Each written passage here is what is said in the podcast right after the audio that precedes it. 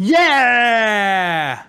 Alltså hur länge ska vi promenera egentligen? Alltså vi har ju gått jättelänge. Alltså nu är vi ju utommalms. Alltså det är ju nästan som att åka utomlands. Alltså seriöst, alltså jag gillar ju att promenera. Men alltså det kan ju vara kul med lite så här natursköna områden. Så varför irrar vi omkring här på liksom kullerstenarna i Gamla stan? Seriöst P.O. har du gått vilse igen? Alltså du hittar ju inte utanför Östermalm, du vet ju det. Silla i Stockholm måste gå jättelångt, men lugn! Jag har en överraskning åt dig. Ooh, är det en civilekonomisk överraskning? Nja... Hej! Men var, var, varför viker du av till höger här? Alltså då kommer vi ju till vänster med uppkvarteren. Oroa dig inte!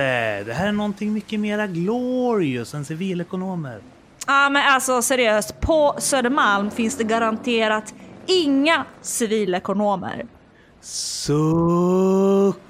Möp! Varmt välkomna till Kristna Datingpodden! En livsstilspodd om kärlek, relationer Teologi, sex, och helikoptrar! mig, P.O. Flodström Apologet, entreprenör och opinionsbildare. och Silla Eriksson. evangelist, entreprenör och opinionsbildare. Podden presenteras i samarbete med kristendate.se och studieförbundet Bilda. Välkomna till Kristna Datingpodden! P.O. Hur mår du idag? Jo, men lite deppigt det här med att Penny börjar bli gammal. Hon har tumörer i njurarna och levern och binjuren. Men veterinären sa att hon är pigg och mår bra just nu, men att det snabbt kan ändras.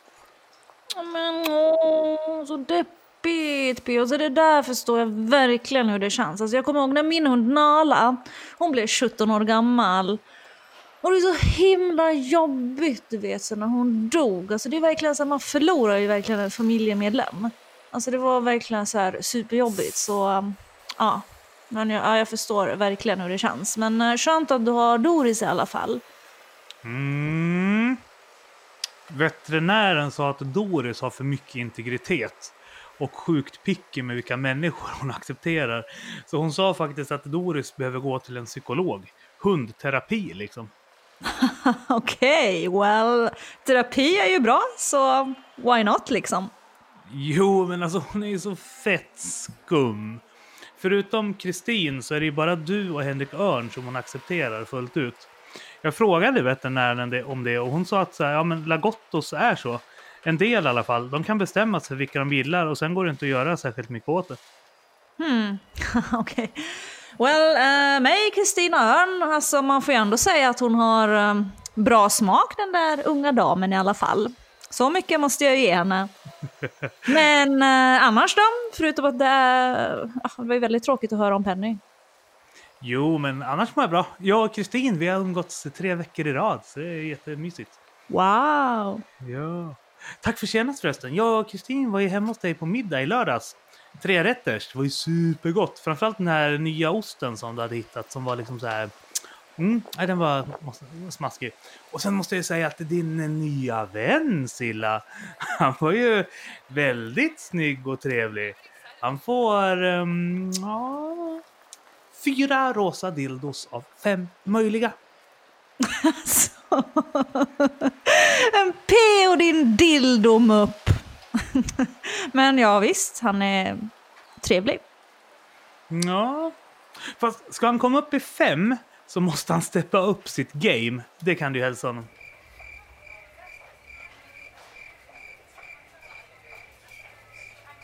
Oj då. Känsligt ämne. Anyway. De flesta av dina vänner är ju faktiskt väldigt trevliga. I helgen så blir det ju valborgsfest hemma hos mig. Kul att så många från ditt Östermalmsgäng ville haka på. Vår egen poddcivilekonom, Mr Andelius, kommer ju också. Det ska bli superkul. Jo tack, jag vet. Eh, jag åker upp med honom. Det, alltså det ska, jag ser verkligen fram emot helgen P.O. Det ska bli väldigt glorious. Och så ska jag spöa dig på kubb. För det gick ju sådär förra året. Och um, sen ska vi käka choklad och så ska jag köra ett träningspass med dig PO på lördag. Puh, det här sista låter ju mest bara jobbigt. Alltså PO, du vet att träning är bra för dig. Alltså du ska ju leva länge. Alltså så här, kör du 3,8 timmar intensiv träning i veckan så lever du fyra och ett halvt år längre. Alltså Silla, jag är skeptisk alltså. Vad jag har hört så förlänger man livet med typ samma längd som tiden man lade ner på träning. Så det här känns faktiskt lite grann som ett nollsummespel. Alltså mupp, PO, seriöst alltså. Det gäller inte dig som har diabetes. För dig kan träningen utgöra skillnaden mellan att typ så här bli 65 och 95. Alltså seriöst PO, alltså jag vill ju att du ska leva länge. Du och Kristin har snackat ihop er här hör jag. Men okej, om du sätter mig på fysiskt träningsläger så kommer jag att sätta dig på andligt träningsläger. Aha, sure. Så vad går den utmaningen ut på då? Du börjar lyssna lite mer på mina gamla sura teologgubbar som komplement till dina superkarismatiska profetkvinnor som ser demoner bakom varje hörn. Okej, deal. Men den kampanjen har ju redan påbörjat. Seriöst, alltså varför sa du inte bara att vi skulle till Folkungakyrkan istället för att så virra runt på Södermalm halva dagen? Äh, kul att se stan ju! Så man hittar sen, även inte du och Kristin liksom kan hänga med och guida överallt. Alltså, PO vet du vad? Det finns någonting som heter GPS. Kolla här, alltså jag kan visa dig här i din telefon. Appen heter Google Maps. det är ju inte riktigt poängen. Om jag nu ska bo i den här gigantiska stan så vill jag ju kunna hitta i den även utan GPS. Ja, ja, ja, men du, idag så har vi en helt glorious gäst. Christer Roshamn, föreståndaren i Folkungakyrkan på Södermalm. Och vi ska prata om att ha den helige ande som wingman. Om andlighet och hur man eh, ska hantera profetier. Något som jag faktiskt tycker att ska bli sjukt eh, spännande. Ja men verkligen, jag håller med. Det är ju viktigt att involvera den helige ande i sina relationer och sitt dejtande. Men vi får inte heller låta det bli så här för mycket överandligt lull-lull liksom. Alltså, du brukar ju anklaga mig för att vara oandlig när jag är skeptisk mot dina självutnämnda profetkvinnor. Så jag tänkte att det vore gött att sitta ned med Roshamn som jag uppfattar som en både så här frimodig och sund teolog när det kommer till det här med karismatiken. Yay! Du vet, vi är EFK-evangelister, både frimodiga och sunda. Det vet du va? Vettespussas om Roshamn räknas som en EFK-evangelist. Jag tycker nästan både låter och skriver som en pingstvän. Alltså, P.O. han är föreståndare i en EFK-församling. Alltså, han kan inte bli mera EFK än så. Utanför Närkeslätten, så nej, försök inte. Okej, okay, point taken. Det ska bli spännande att diskutera det här med andlig urskiljning med dem i alla fall. Du slutade ju prata med mig en vecka en gång för att en av de här självutnämnda profeterna påstod att jag hade smittat dig med demoner. alltså P.O. jag slutade inte prata, så jag behövde bara liksom lite så här ja, men tid för reflektion. Men ja, alltså jag tycker ju inte att det här med andar och demoner, alltså det är ju inte alltid så himla enkelt. Speciellt inte hur man så ska hantera självutnämnda profeter som ser demoner i allt och alla. Alltså det kan bli lite too much för mig om jag ska vara ärlig. Um, sen tänker jag så här att jag är ett Guds barn och att jag har ett beskydd i och med det. Och att jag faktiskt inte så behöver gå runt och vara rädd för liksom, demoner och allt sånt. Nej men precis. Jag menar Paulus skriver för den som är ren är allting rent i Titus 1.15. Det går att leva sitt liv och se demoner överallt. Men det går också att se Guds godhet, kärlek och nåd överallt. Så vill i alla fall jag att vi ska leva våra liv. Amen. Yeah. Jag menar så här, vår Gud är alltid närvarande och kan använda allt för sina syften. Han kunde använda ett altare åt en okänd gud i Apostlagärningarna 17. En åsna i fjärde Mosebok kapitel 22 ett liv där vi lever som Satan är närmare oss än Jesus. Där ondskans makt har större möjligheter att påverka, fylla och influera oss än Guds heliga ande. Det tror jag är den verkliga faran för ett sånt och gott kristet liv alltså. Jag menar, jag tror inte vi ska fokusera så mycket på andevärldens illa, utan på människor. Visst finns demoner, men vi kan inte gå runt och vara rädda för dem. Vi behöver gå in med ett öppet sinne när vi möter nya människor. Sen har jag alla människor mer eller mindre destruktiva beteenden och begär och problem och så. Men det är ju en del att vara människa, både syndare och rättfärdig. Liksom. Ja, P.O. Jag, jag håller verkligen helt med dig i det du säger och jag tror ju att eh, alltså, det behöver inte betyda att personen du träffar så är full av demoner och att den kommer dra ner dig i helvetet. Alltså jag tror ju så på bön och att alltid be om blodets beskydd över mig själv och andra och det liksom, det räcker. Ja, preach it! Vi behöver kombinera läran om demoner och okulta med en rimlig bibeltolkning, god teologi om skapelsen och Guds rike samt en sund andlig urskiljning. Kristenheten har ju liksom i alla tider haft ett behov av att orientera sig och särskilja Guds tilltal från det som varit en tidigare generations personliga tycke och smak och sådär. Skulle vi börja lista alla populärkulturella uttryck det förkunnats mot från predikostolar genom åren så infann det sig ganska snart lätt en genant stämning. Jag menar tatueringar, frisyrer, smink, distade gitarrer, rollspel, internet, tv, teater, film, sportchilla. Ja, alltså listan kan göras så oändligt lång på vad välmenande moderna fariseer genom åren brännmärkt som demoniskt och osedligt. Alltså, jag menar, du och jag är till och med några kompisar som på fullaste allvar menar att första vågens feminism och kvinnlig rösträtt är demonisk. Suck alltså. Påminn mig inte. Alltså, det, ibland känns det som att jag nästan bara träffar på sådana män. Skyll dig själv. Eh, vadå PO? Silla, du satt i TV och sa själv att du letar efter en kristen, konservativ man i blåglansig skjorta på bästa sändningstid. Ja, men so what? Alltså det, det är ju det jag gör. Nej, det är inte. Vad du letar efter är ju en värdekonservativ folkpartist eller typ en kristen moderat. Ja, en kristen konservativ högerman. Men moderater är ju inte konservativa på det sättet, men moderater är ju som du.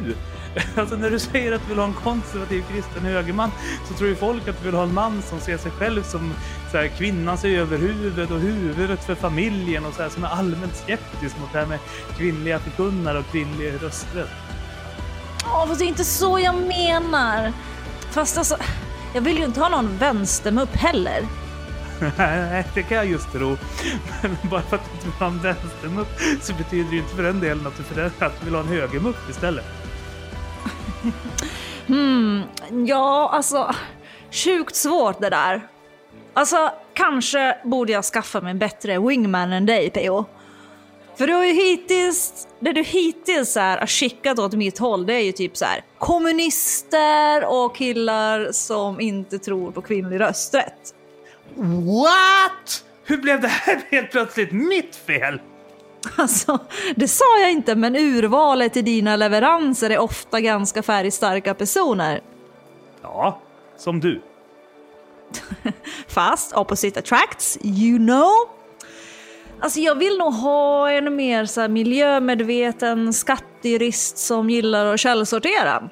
Det skulle jag tycka vore väldigt mysigt faktiskt. En lugn, trygg och blå missionsförbundare kanske. jag kan just tro det.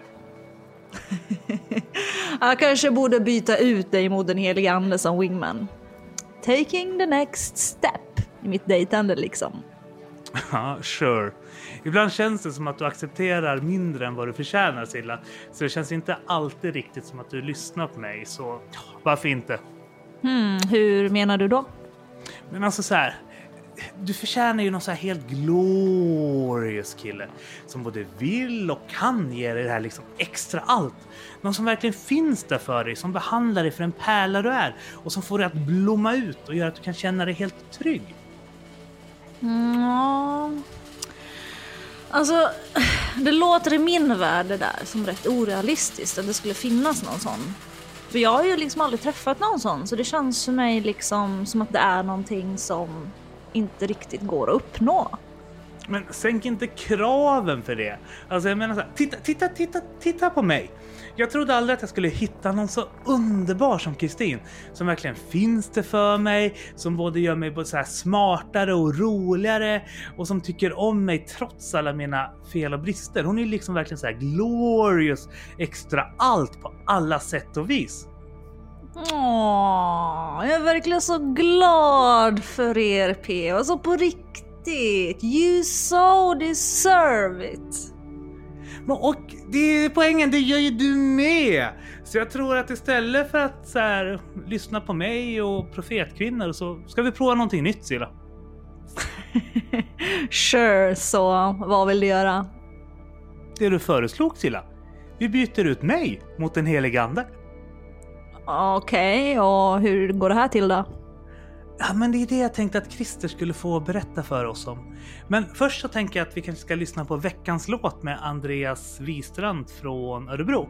Han har skrivit en låt som handlar om att så här, lyssna på Guds röst, följa den helige Andes vilja och bara leva det kristna livet extra allt, men även ta konsekvenserna av det. Han sjunger om hur han har blivit mobbad, hur han har fått sitt hjärta krossat av tjejer han har tyckt om och hur livet tillsammans med Jesus inte alltid är så här glorious extra allt och lollipops och alla människorna är trevliga och solen alltid skiner utan ibland så regnar det och men Gud finns ändå där nära honom.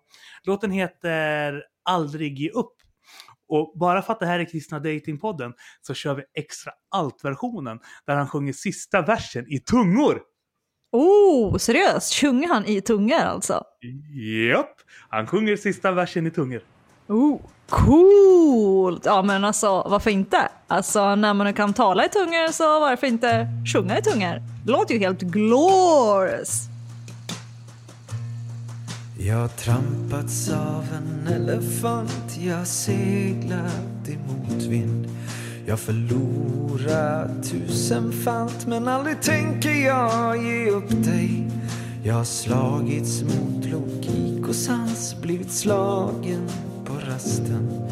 Blivit utslängd ur hemmet Men jag tänker aldrig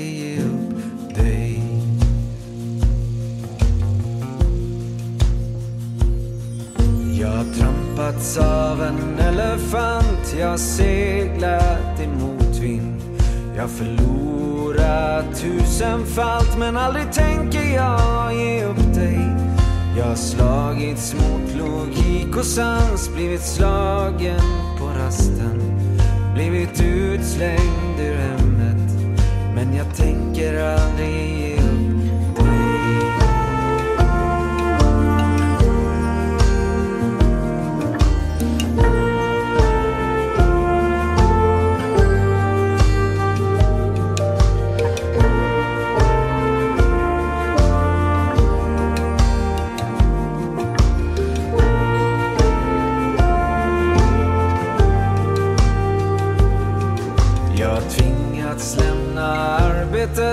fått gömma min bibel. Jag har påstått ingå i en sekt Men aldrig tänker jag ge upp dig. Jag har förlorat min älskade Jag har kämpat mot sjukdom. Blivit utsatt i min ungdom Men jag tänker aldrig ge upp dig. Mm. Jag ser tillbaka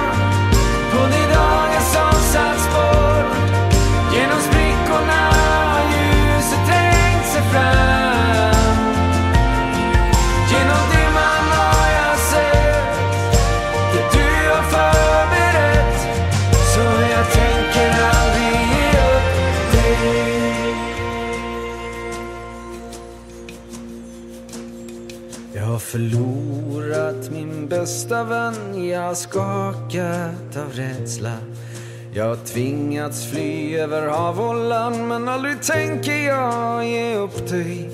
Jag har stått på knä på en blodig strand, jag har mist mitt barn i havet. Jag har överlevt hatet, jag har trotsat okunskapen men jag tänker aldrig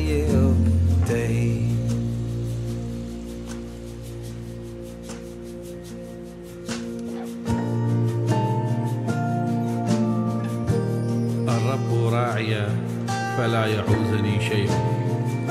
في مراع خضر يربضني.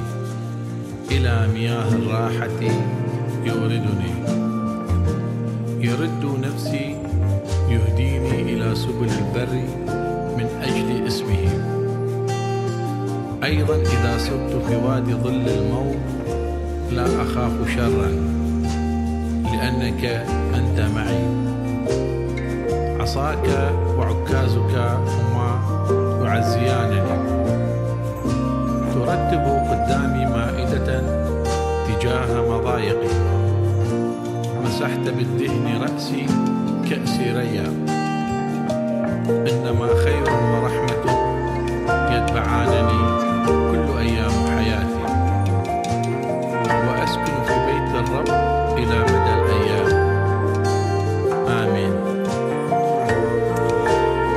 tackar dig Jesus för att vi kan bjuda in dig i vårt samtal.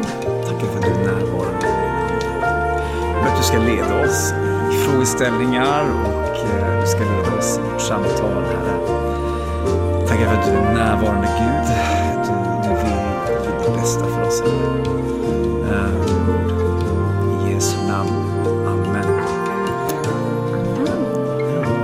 Tacka för den här fantastiska möjligheten att jag och Silla får sitta här med Christer idag och samtala om vad du har gjort i hans liv och hur du har använt honom som ett verktyg för att nå människor som vi andra inte når. Och jag vill tacka för en inspiration som jag hoppas att jag och Silla kommer att kunna få från Christer att kunna förmedla vidare till våra lyssnare som befinner sig i olika livssituationer och om hur den helige Ande kan komma i funktion och verklighet i deras liv. Det låter bra. Ja. En bra inställning. Ja.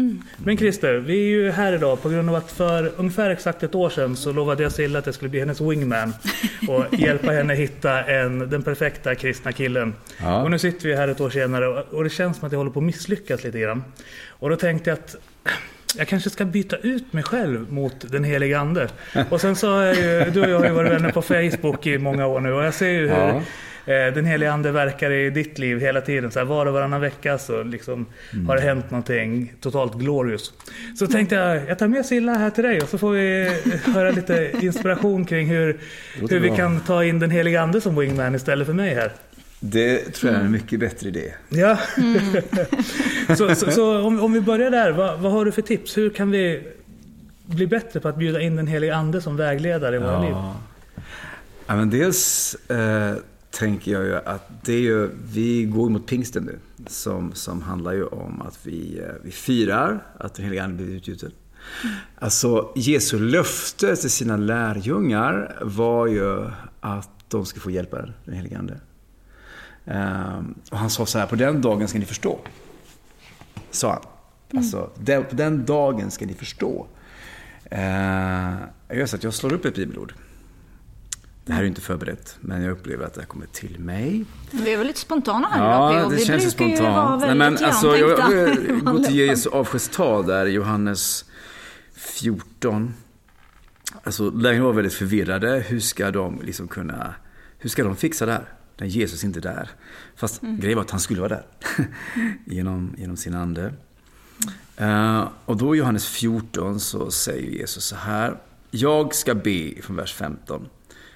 Jag ska be Fadern, han ska ge er en annan hjälpare, Parakletos, eh, som betyder rådgivare, advokat, en som för talan, en som går med, den bästa coachen. Den bästa wingman. Ja. Ja, så, va? Eh, som ska vara hos er för allt i sanningens ande. Världen kan inte ta emot honom, för världen ser honom inte och känner honom inte.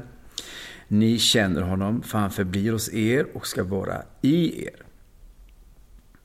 Jag ska inte lämna er faderlösa, jag ska komma till er. Och sen säger han så här, ännu en kort tid och världen ser mig inte längre.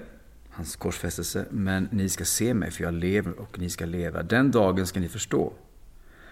Att jag är min far och att ni är i mig och jag i er.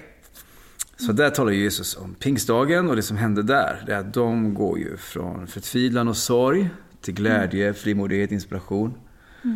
Um, kontrasten med, med, med Petrus där på pingstdagen. Han som hade förnekat. Plötsligt står han där med tusentals människor omkring sig och han talar frimodigt om Jesus.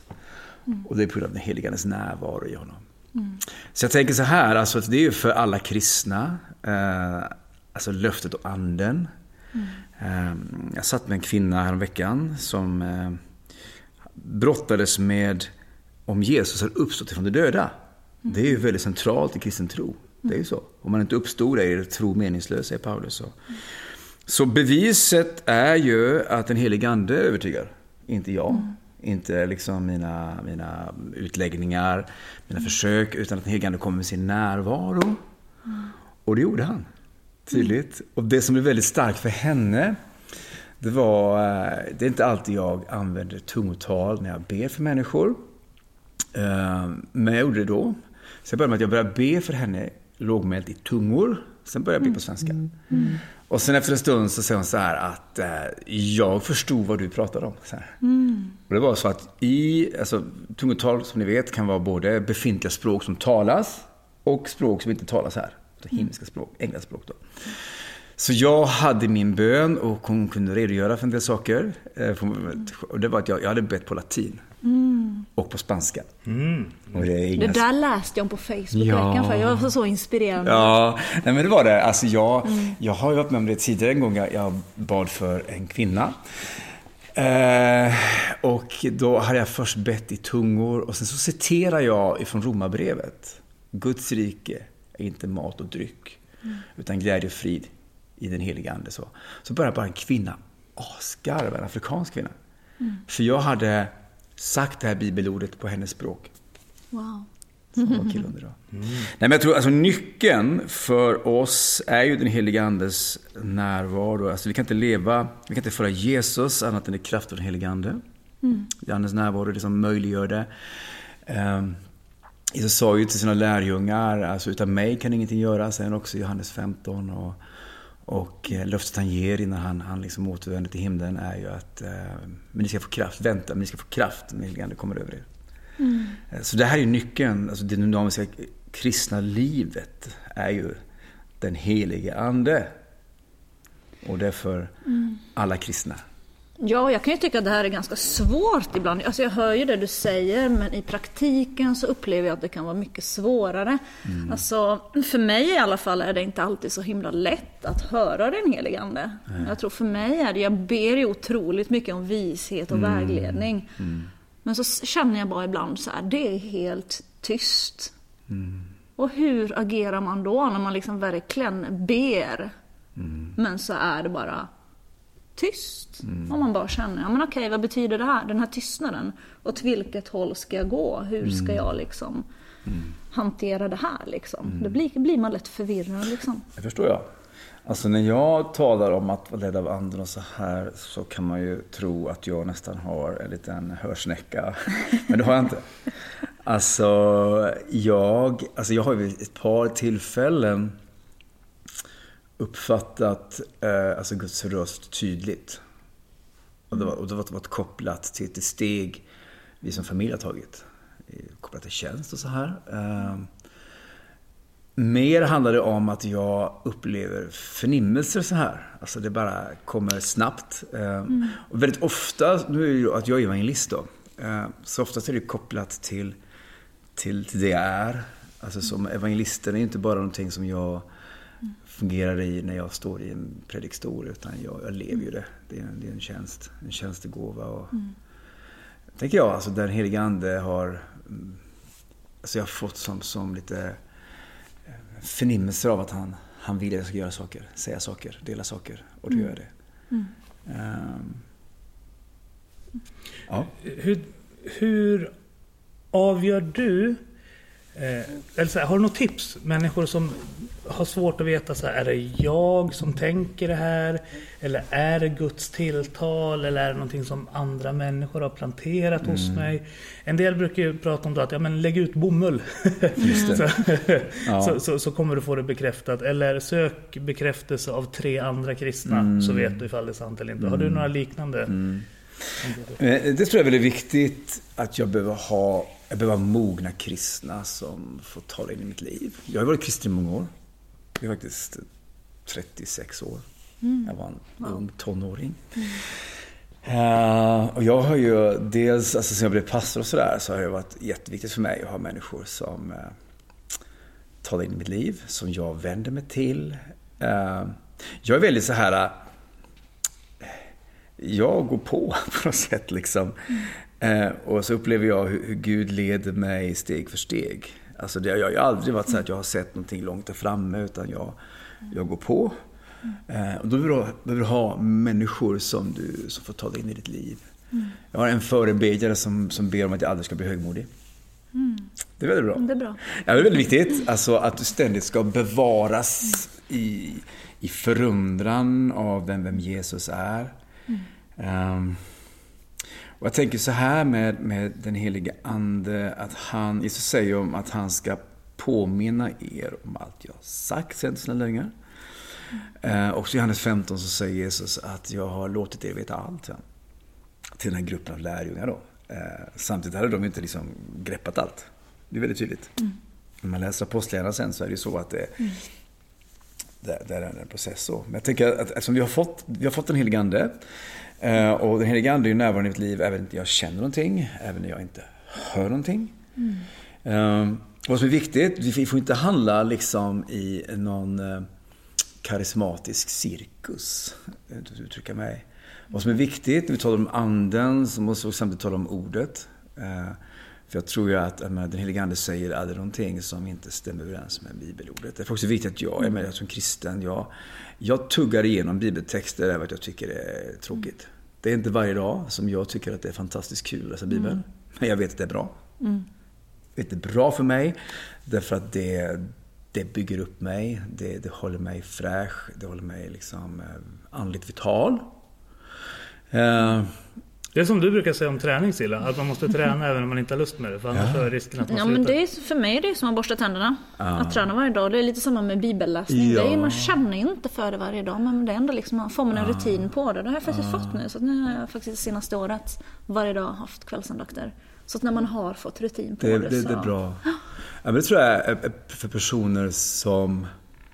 eh, Eftersom du är evangelist och jag är evangelist och, och du har mycket energi, jag har mycket energi. Så behöver man hitta de här tillfällena verkligen jag bara, jag bara skärmar av mig. Ehm, och jag vill, okej. Jag, jag är en sån person som, jag har aldrig fixat tysta retriter. Jag har varit på en. Jag, Jag går, jag, också. går Jag har, varit- ju- jag har varit på en tyst retreat och jag, jag, jag tyckte det var, alltså, jag, jag har ingenting emot det. Och som en sån där, vi är olika. Jag har däremot lätt retriter som inte, alltså, där du lyssnar in den helige ande så, men, men inte, inte tysta.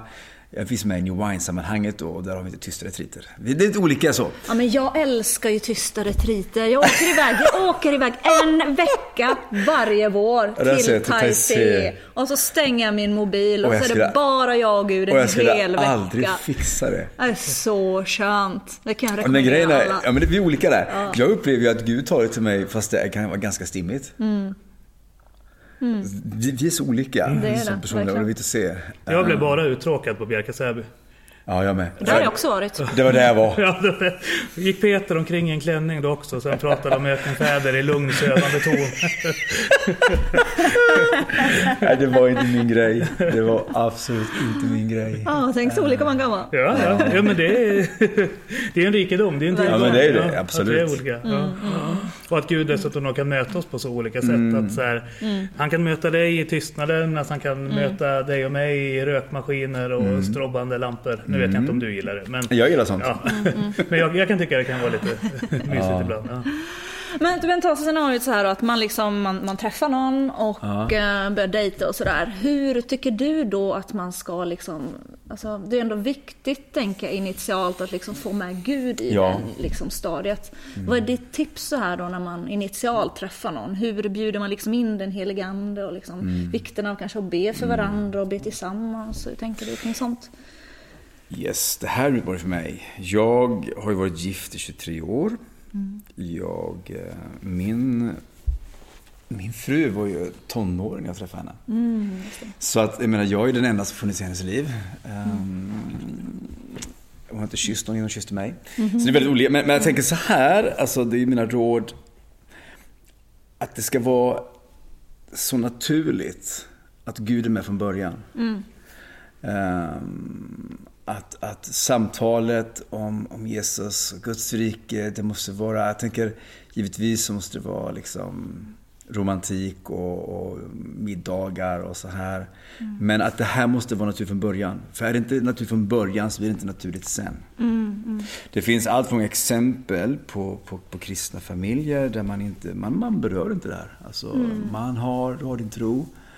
Ehm, men det är ingenting som du har gemensamt. Eh, Jag vet om absolut där det har förändrats i relationer. Där, där man inte alls haft det från början men det har blivit det.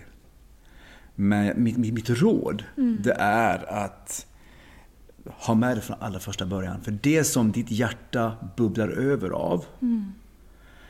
Om den du möter, det, alltså det bubblar inte. Du märker ganska omedelbart vad, vad, vad som bubblar i en människa.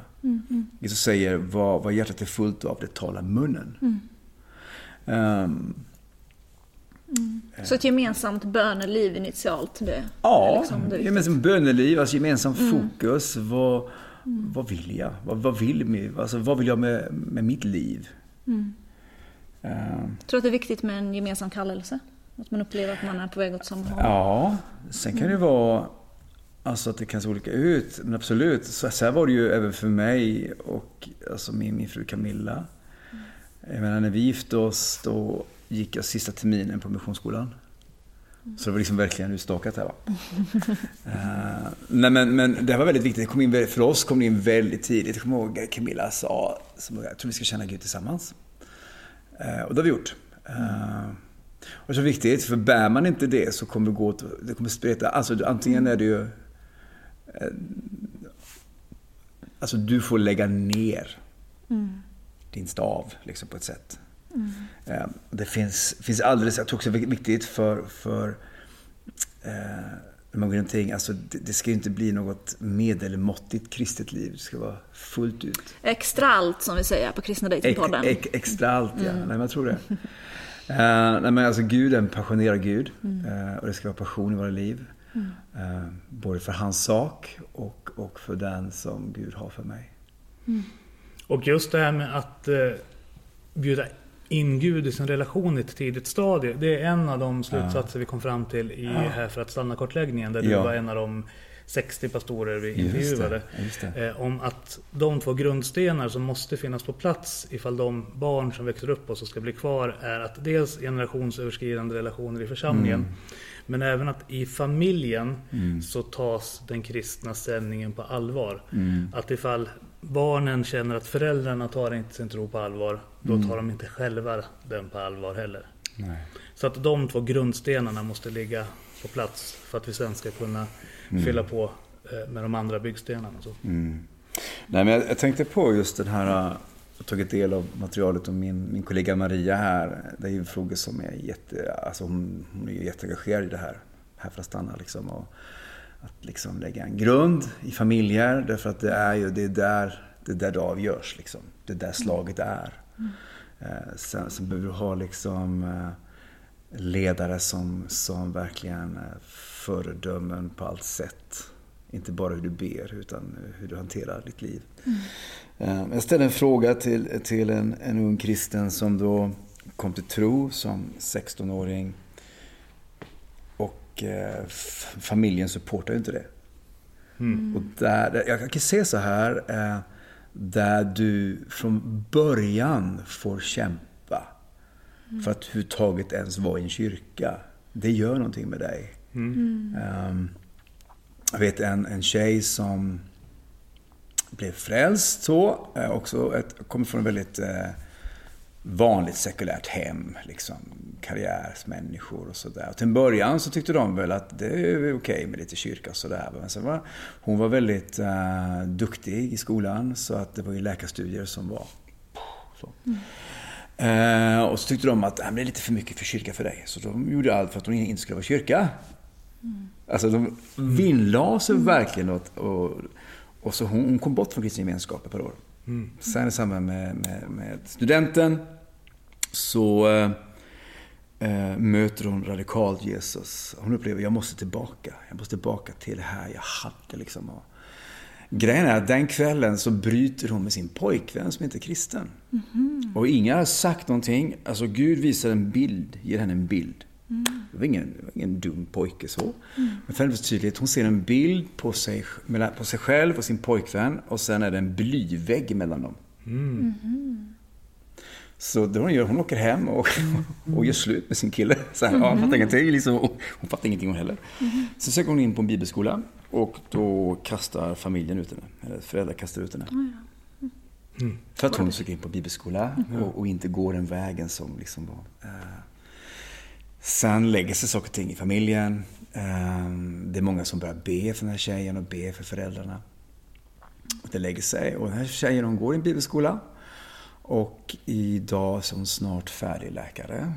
Man har en helt annan grund. Men, och mm. är förlovad med en, en kristen kille. Mm. Eller ung man. Men du Christer, du som har ja. tänkt mycket kring de här med karismatiska nådegåvor. Eh, Silla har ju träffat på en hel del självutnämnda profetissor som har profeterat ja. över hennes liv och till och med...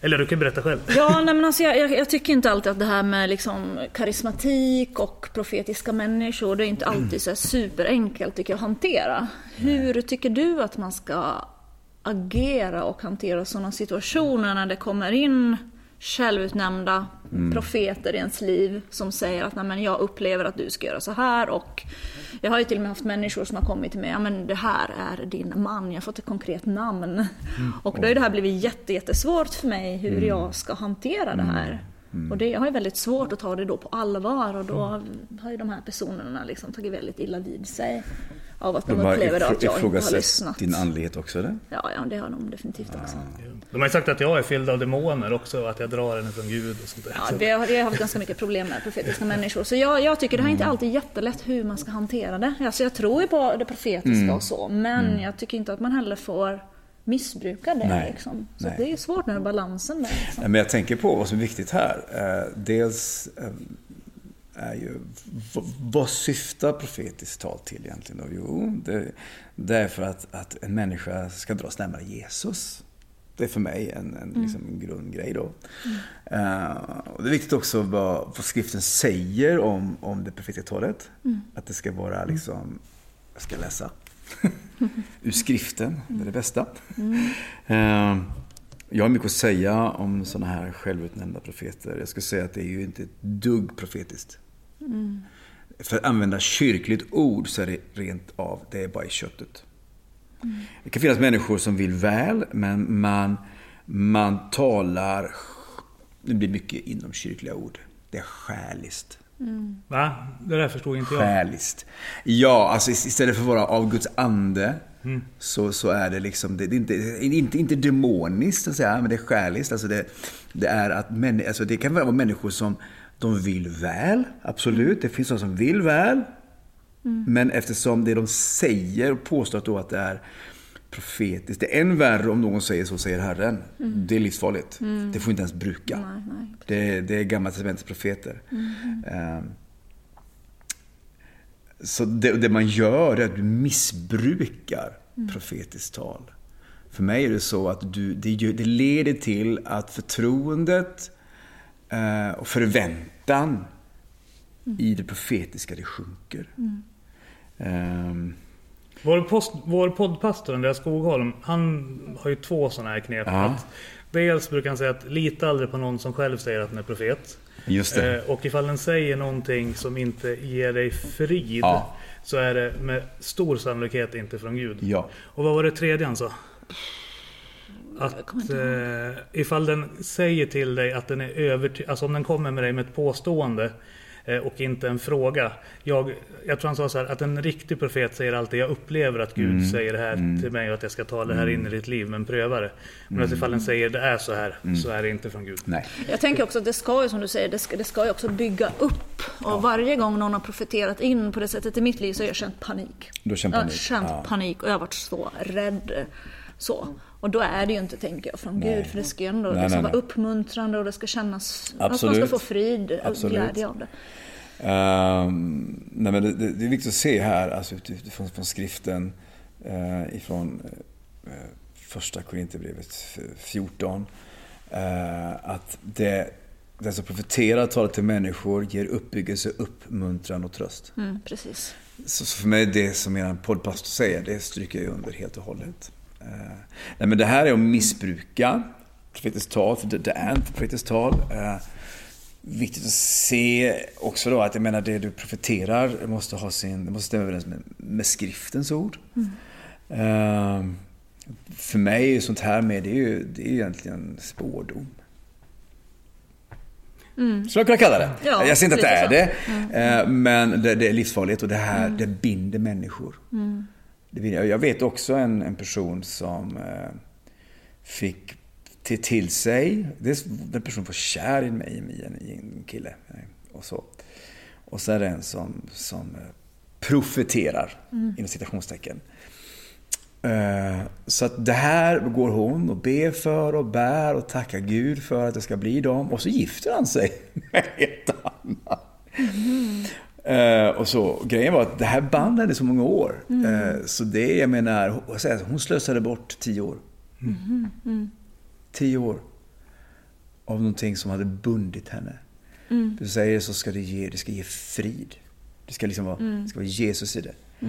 Eh, Det här vet jag Kristin ville vi skulle fråga om också, för hon är personen i sin närhet som människor har kommit till och sagt att så här, jag känner ett starkt profetiskt tilltal att vi ska gifta oss. Inte att de ska gifta sig med henne, men alltså människor i hennes närhet. Så. Ja men det vet jag också människor. Mm. Ja. Precis, hur man ska hantera det. Jag- Jag vet ju människor som har fått sådana profetiska tilltal och som står fast i det. Och då tänker jag så här, tänk vilken risk de tar att stå fast i det. Mm. Ja men fortfarande har fem år, ja men han har ju fortfarande inte liksom, det är ingen progress här men man står kvar ändå och då finns ju risken att man kanske står kvar där halva livet. Och sen visar det sig att när den här personen gifte sig med någon annan, det blev Så aldrig vi. missar man det som Gud Precis. under tiden har försökt. Hallå där du! Ditt. Nej, men, nej men det här är ju inte, det här är inte sund karismatik. Nej. Det förhärligar inte Jesus. Uh, sund karismatik, eh, den helige Andes uppgift är att peka på Jesus. Eh, och skulle Jesus få människor att må så här?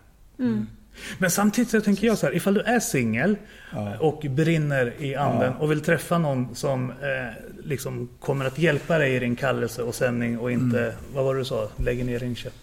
Jag lägger ner en stav. Ja, lägger ner, ja. Så tänker jag att det ändå så här måste ju gå att kunna så här bjuda in Gud i, Ja, den men här, absolut. i den här processen utan att det blir osunt. Så Ja jag men, tänker ja, finnas någon... absolut. Ja men absolut. Jag menar jag är karismatiker. Liksom. Jag, jag, det är det här livet jag har levt liksom, eh, sen jag var 16 och fick erfara helig andes kraft över mitt liv.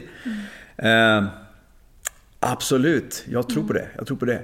Eh, men framförallt, jag tänker på det var någon som kom och skulle säga så här till någon. Liksom, jag upplevde så starkt, "Ja, men det är märkligt, det där har Gud inte sagt till mig.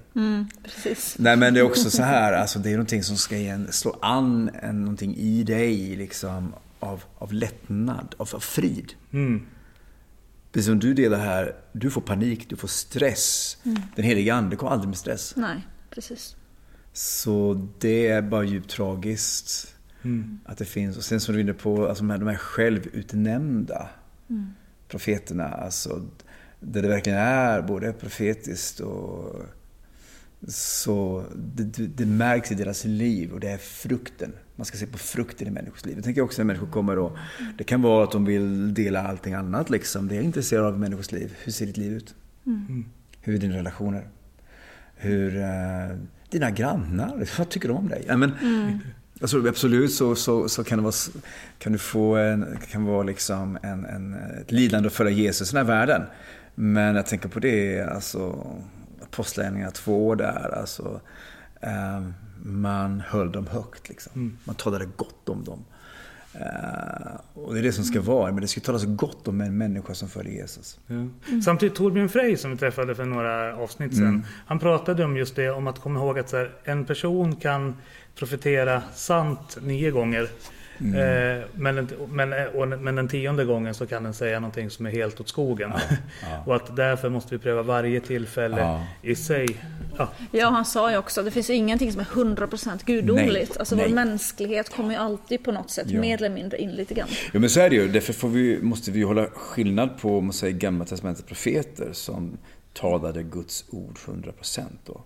Medan liksom, alltså både profeterna och profetians gåva måste alltid prövas. Och dels behöver prövas i en vidare gemenskap. Och, eh, framförallt tänker jag den, den, den första som har rätt till att pröva någonting i sig, det är ju den som får det förmedlat till sig. Och därför är det också viktigt att det ges, vi kan säga så här, man ger med öppen hand. mm. Man ger någonting med öppen hand. Eh, Jag fick ju starkt profeterat över mig när jag var 17 år. Om vad jag skulle få vara med om i min tjänst. Och, då, Wow. och det var att Gud kallade mig till att förkunna evangelium och jag skulle leda hundratals människor till tro. Jag, när han säger det så var det ju liksom galaxer emellan. Alltså, Ja. För mig var det så. Samtidigt som det här slog an någonting i mig. Så det, här, det här bar jag. Och jag har ju sett det då. ja. Ja, det har väl alla som nämner dig på Facebook. Så, ja. men så den profetian Ja, men absolut. Va? så- Men där var det ju så, där, där var det ju en... en eh, det var ju så att Guds heliga ande gav mig övertygelse. Det, det, det, När jag får någonting till mig så är det Guds heliga ande som jag har i mig. För löftet är till länge att ha- att han ska vägleda er. Alltså han ska också vägleda dig och mig alltså i, i sanningen. så. Precis.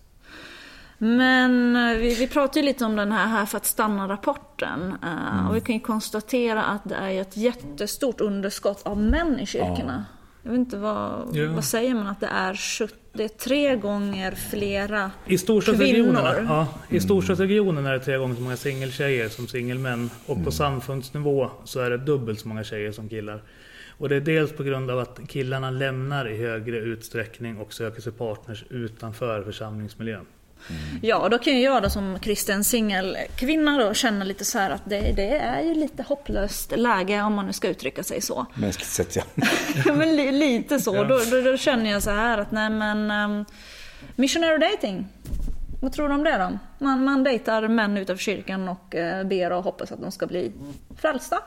Det är ju trots allt 2020 folk blir frälsta. Eller 2021 till och med.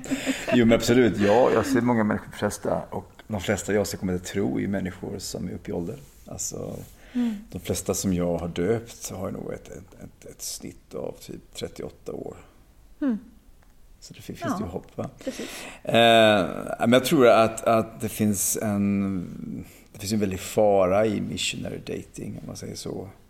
Det är ju att man säger så här, du faller pladask för en människa. Så att det här perspektivet av att be och fasta för någon, eh, det kommer i skymundan och du blir förälskad bara i dess människas personlighet. Och, och det är viktigt att säga så här att en människa som inte vandrar med Gud lever i mörker, vandrar i mörker. Och en människa kan inte bli frälst om inte den får givet, säger Jesus. Ingen kan komma till mig om inte får givet av Fadern. Eh, samtidigt förstår jag ju denna, denna smärta. Eh, alltså jag tänkte på vägen hit, eh, just underskottet. Jag har nog, alltså, jag har aldrig, jag får inte, inte dagbok på människor som har kommit till tro, människor som blivit döpta, men det är väldigt mycket män. Och så är det mycket kvinnor också. Eh, Så det, här är en utmaning för oss. Alltså varför, varför når vi inte? Och vad, vad är det då för någonting i, du nämnde här att, att män då, kristna unga män, de söker sig utanför liksom, eh, kyrkans, kyrkan för att hitta sin, sin livspartner. Då, va? Eh, där det finns så mycket kvinnor. Så. Ehm, jag, jag, jag vet en, en, en kollega som hon hade kommit hem ifrån en bibelskola, en ung tjej då. Eh, och så kom hon tillbaka till Sverige och hon blev ju, och det är ju en kvinna som var väldigt attraktiv och liksom på många sätt. Men hon sa det, jag kommer inte hitta en man i frikyrkan i Sverige. Eh, Hon hade höga krav. Alltså, framförallt var det höga krav på andlighet.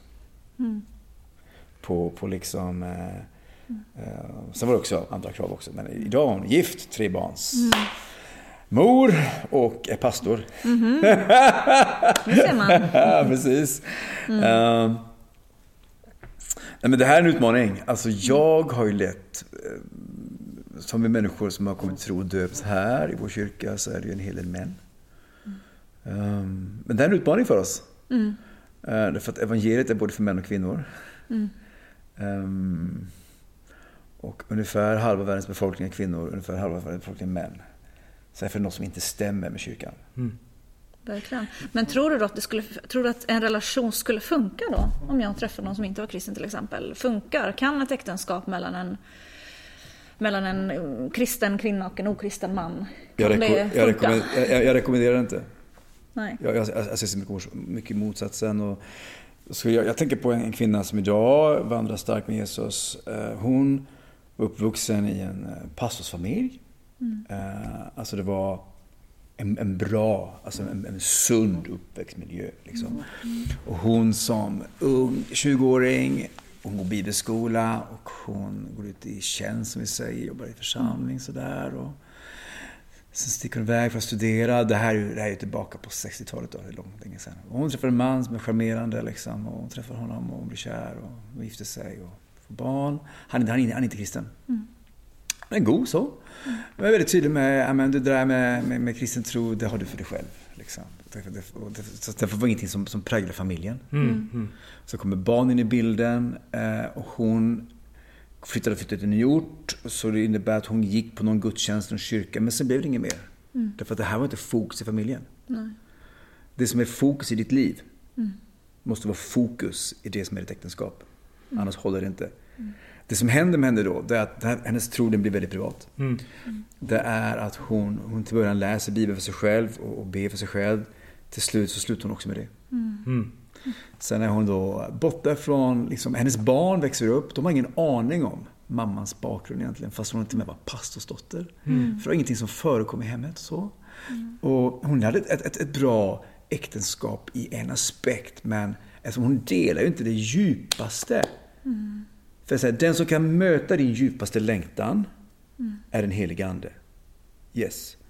Så därför innebär det ju då att en man som inte är kristen kan vara jättefin och fantastisk på många sätt. Man kan aldrig möta den djupaste längtan, kan aldrig dela, dela det.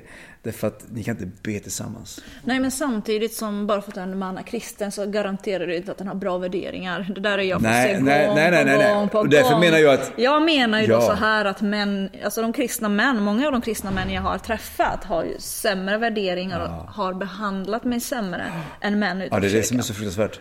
Då skulle jag inte säga så här, det där är ingen kristen man. Nej, men, nej, men jag, jag tänker på det. Alltså, jag, jag, det här är ju För väldigt... man vill ju någonstans vill man ju ha en person, Ja, men jag- sund människa jag- som har jag bra värderingar, Jag som verkligen dig. kan älska en liksom. Jag håller med Det- dig. Jag, och Sen jag, en sak som jag har reflekterat lite grann över att kristna män som är singlar i Sillas ålder har, det här blir väldigt anekdotiskt, jag kan inte backa upp det med statistik. Mm. Nej, jag. Men, men jag har fått känslan av att de generellt har inställningen att kvinnan ska underordna sig mannen Mm. och ha en väldigt så här, konservativ och traditionell syn på Mm. äktenskapet och könsroller och så. Så att jag kan tänka mig att det också kan vara en sån grej som skrämmer lite grann ifall du inte vill ta ett lammkött på 24 år. Ja. Liksom, förstört. Nej men, jag, jag, nej, men jag, jag, jag förstår. Jag har ju stött på så mycket och precis som delar så är det ju smärta mig. Va? Men tillbaka i det här, alltså. Bara för att du finns i. Alltså, du, du blir inte en Jesus efterföljare för att du hänger 24-7 i kyrkan. Det, är, nej, men det, det, det är så. Jag undervisade igår om ny identitet. Eh, Alltså jag har ju också mött män som har blivit helt transformerade. En, en man som jag vägleder som en gång varit en, en som har misshandlat kvinnor. Som blev han frälst. Radikalomvänd. Liksom, är en som eh, lyfter idag. Alltså, eh, men för mig är det ju, det, alltså mötet med Jesus är livsförvandlande. Och att det förvandlar på alla aspekter av mitt liv. Eh, därför finns det tyvärr många jag. Eh, för många år sedan så, så mötte jag en kvinna som hade gift sig med en kristen, kristen man, inom citationstecken. Och eh, hon får stryk på bröllopsresan. Och det här finns liksom i... Och, och det finns ju det är också kristna män som vet det. Det, det, här, det, här, det här finns i kyrkan. Ja, jag tror inte att våld i nära relationer egentligen är så mycket mer ovanligt i Nej. kyrkan. Tyvärr tror jag det, att det är Ja. vanligt där också. Ja, men då är det ju så här, då... då eh, jag tyckte Joakim Lundqvist hade en väldigt bra Mm, ja, debatt här. Eh, Jesus slår inte sin brud, punkt.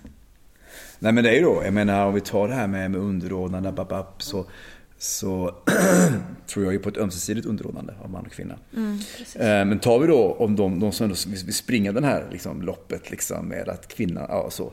Så är det, vad, vad, säger, vad säger Paulus om mannen i Efesierbrevet kapitel 5? Att, att han ska älska sin hustru som Kristus älskar församlingen. Och då är det ju så här, jag menar, Jesus slår inte sin brud. Punkt.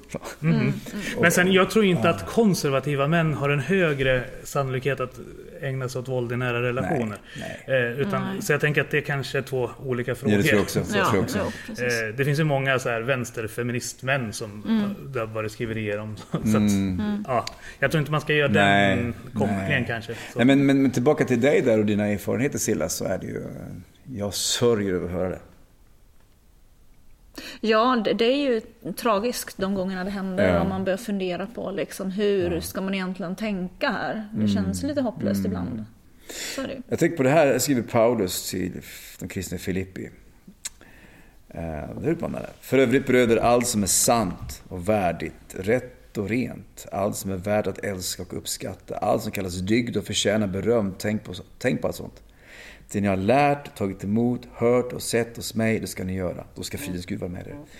Och det tänker jag ju då, för som man vill jag ju leva det här. Eh, För oss alla. Ja. Vi har tre frågor från kristendate.se-forumet. Ja. Vad Spännande. Eh, så jag tänkte, jag, de går ihop lite grann, så jag ställer Ja. alla tre och sen så får vi resonera kring dem. Ja. Och då är en fråga så här. Tror du att det finns hopplösa relationer? Eller kan bön eh, lösa alla relationella problem? Eh, en följdfråga som ställs också om vi tror att kärleken kan ta slut i en relation. Eh, och en konservativ man undrar också om, om du tror att alla äktenskap går att rädda och i så fall hur? Wow, bra frågor får man säga ändå. Oh. Mastiga frågor. Alltså, så länge vi har att göra med en, en Gud. Alltså Jesus säger det som är omöjligt för människor är möjligt för Gud. Alltså jag, eh, vi, har en, en, vi har att göra med en Gud som är miraklernas Gud. Sen kan det finnas där det är verkligen mänskligt sett kört.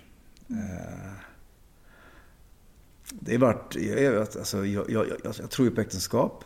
Eh, jag tror på på livslångt äktenskap, det gick jag in med. Sen kan det, det kan krascha, det kan misslyckas. Och, eh, teologiskt sett liksom, eh, kan vara, kan vara svårt att, att hantera eh, frågor. Så jag vet vid, ett tillfälle så eh, mötte jag en kvinna som faktiskt, mannen, både fysiskt och psykiskt, hade behandlat henne illa i så många år. Eh, samtidigt som mannen gjorde sken av att han var en sån gudfruktig man. Så sa jag till honom, henne, lämna honom.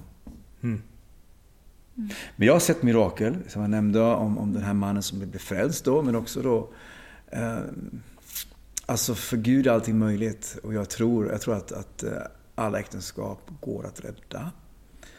Eh, sen så, när jag säger det så innebär det inte att det, det, det handlar ju om att, att, att båda parterna vill. Ja, jag vill. Jag vill och du, jag vill. Man är beredd att ta all den hjälp man kan få.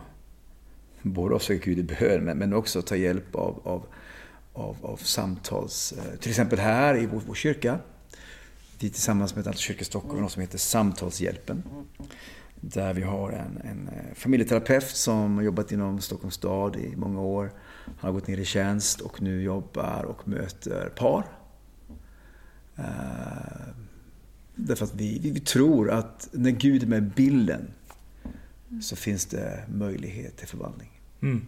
Det är vad jag tror. Ja, men det bygger också på att båda verkligen vill. Ja. Man kan inte tvinga någon. Så det måste ju finnas att båda verkligen är överlåtna i det här och verkligen liksom ge sig helhjärtat till det i så fall. Och det är inte alla situationer Nej, men det är så. Och jag, jag tror också att alltså, du kan komma till en punkt där, där du, du ställer frågan om, om kärleken kan ta slut. Argumentet som den Mm. användaren la in då var att som kristna så ligger det i hela vår livsåskådning att kärleken inte kan ta slut. Och därför undrar han hur vi ser på det i relation Mm. Sen är ju då, tänker jag, alltså det är också att, att kärlek är ju, är, är ju beslut också. Va? Eh, Det är ju inte alltid, alltid jag känner mig över ögonen förälskad varenda dag. Liksom, Nej, på. Och det har varit också när du har eh, två vuxna barn och gått igenom saker och ting så är det passager att ta sig igenom. Och det är klart att det finns ju någonting när vi, när vi säger, när vi ingår äktenskap, som jag också tror är ett heligt förbund då. Eh, och att jag, det handlar om att jag ska älska i både i nöd och lust. Då. Eh, och jag, jag, eh, jag har fått tala in och fått väglett människor i väldigt tuffa situationer där eh, en man som, han har en, en, en hustru som eh, är både bipolär och eh, jag vet inte allt möjligt hon har. Så ibland, ibland funkar hon inte som förälder. Hon funkar inte som människa. Eh, men se honom hur han liksom bär. Sen är det ju så att han är slut ofta. Men, men alltså det, det, se den kärleken han har att bära. Och, och då tänker jag att du förstår att den här kärleken som vi älskar med måste vara en kärlek som är, av Gud. Och det är det som är agape-kärleken, den ständigt utgivande. Mm. Eh, Mm. Sista frågan då innan vi ska avrunda som vi brukar ställa till våra Mm. lyssnare ibland. Ja. Va- Vad är dina tre bästa raggningstips slash datingtips till eh, unga vuxna som sitter och lyssnar och tänker Christer Rosan verkar ju vara en smart kille. Mina tre starkaste raggningstips. Vad säger du till tonåringarna? Ja, men jag, tror det, alltså, det- jag tror det är väldigt viktigt att du ska inte vara någon du inte är. Det tror jag är väldigt viktigt. Eh, och jag tror att du ska ha ett, ett, eh, ett sunt självförtroende. Ehm, Med sunt självförtroende, Ja. tänker du då lite grann som Bettel, eh, EFK-arna, de brukar Mm. ju ofta förkunna väldigt starkt det här om att vikten av att bottna i sin identitet som Guds älskade barn. Ja. Är, det- är det så du tänker Ja. om sunt självförtroende? eller? Ja, det, det, absolut. Det var väldigt bra. Eh, absolut. Eh, Men jag tänker också så här, jag menar, det finns... Nu tänker jag bara så här, det är ju, det är ju så jättelänge sedan. Det är ju liksom, det är, det är decennier sedan jag höll på med sånt här. Nej men alltså, så självförtroende på att jag är Guds älskade och det, det gör att jag... Det blir ett... ett jag, jag signalerar det på något sätt liksom. Jag är, jag är trygg, jag är älskad och jag menar om jag ska börja dejta någon och, och jag, dels så, så vet jag inte om jag själv är älskad. Alltså jag, alltså du kan inte ge någonting till någon du själv inte har. Mm, precis. Det är så jag tänker där då. Så jag tror också viktigt där, jag menar också raggningstipset, ha inte fokus på dig utan på den du har framför dig. Det är fint. Ja, ja det var lite råd Känner du dig stärkt till medvetenhet nu? Absolut. Har jag uppmuntrat dig i alla fall? Eller har jag slagit ner dig? Nej, vi har jättemånga fina saker vi tar med oss Christer. Åh. Verkligen. Det är absolut superpeppande. Mm. Verkligen jättebra råd och tips. De, de tar vi med oss. Gör vi. Mm. Så stort tack Christer för din medverkan. Tack Superroligt. att få möta er. Få ha dig med här. Eh, kul att få möta dig live också Flodström. Ja, inte, inte bara i sociala medier. ja precis.